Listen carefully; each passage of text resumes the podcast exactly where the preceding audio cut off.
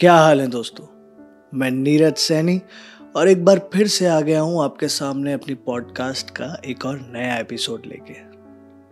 इस बार मैं लाया हूँ फैज़ अहमद फैज़ की एक बहुत खूबसूरत सी गज़ल, जिसका नाम है, गुलों में रंग भरे, बाद नौ बहार चले।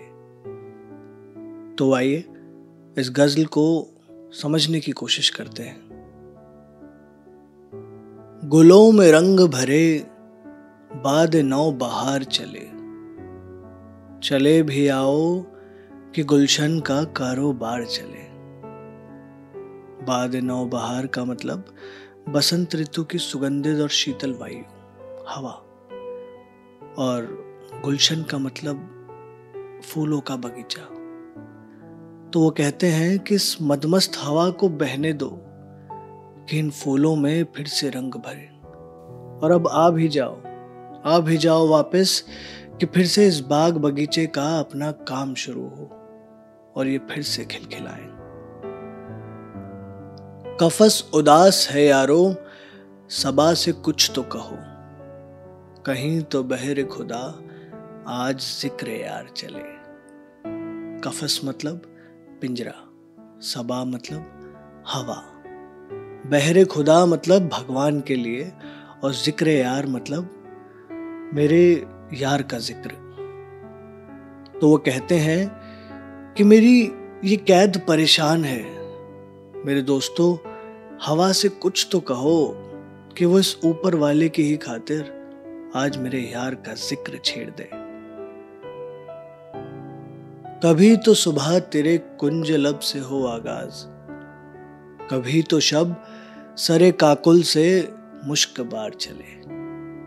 कुंजलब मतलब मुँह, शब मतलब रात, सरे काकुल मतलब सर के बाल, और मुश्कबार मतलब खुशबू।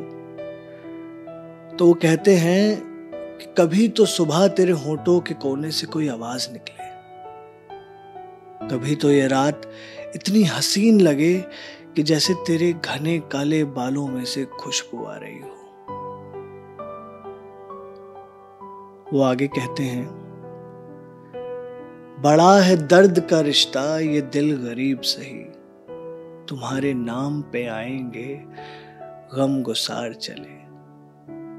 गम गुसार मतलब दुख दर्द बांटने वाले। तो वो कहते हैं कि दिल कभी ये माँगता है, कभी वो माँगता है।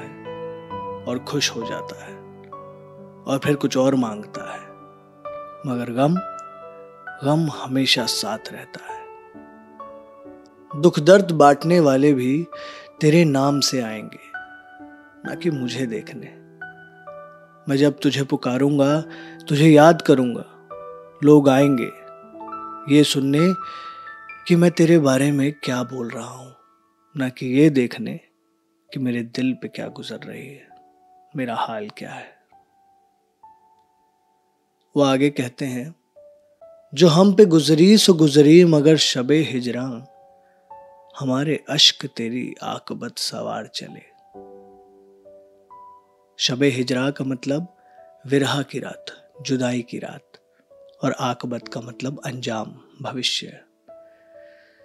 जो हम पे गुजरी सो गुजरी, उस जुदाई की रात में, मगर वो जो अश्क बहाए हमने तेरे लिए, जो मशक्कत की तेरे लिए, वो तेरा अंजाम सवार देगी।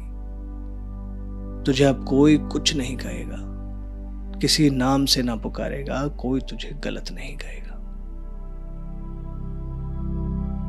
आगे वो कहते हैं कि हुजूर यार हुई दफ्तरे जुनू की तलब। हुजूर यार हुई दफ्तरे जुनू की तलब, गिरहा में लेके गिरबा का तार तार चले। हुजूर यार मतलब माशूक के समक्ष। और दफ्तर जुनून का मतलब वो रजिस्टर या फ़ाइल जिसमें मेरे इश्क और जुनून के सारे खाते लिखे हैं। दफ्तर पहले फ़ाइल को बोला जाता था तो इसीलिए जो पीएन फ़ाइल कैरी करता था, उसको दफ्तर ही बोलते थे।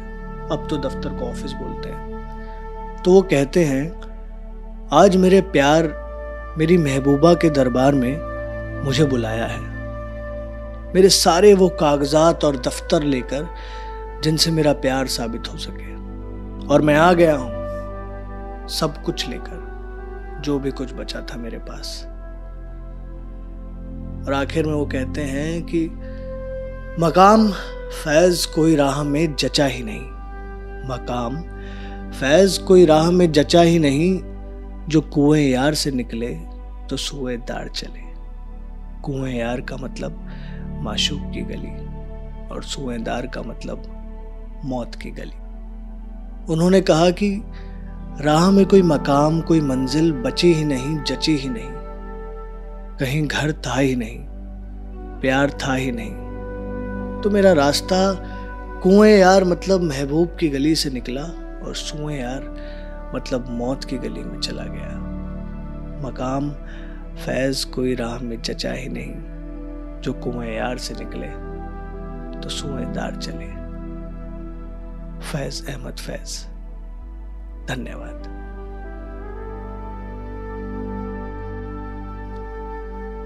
गुलों में रंग भरे, बाद नौ बहार चले।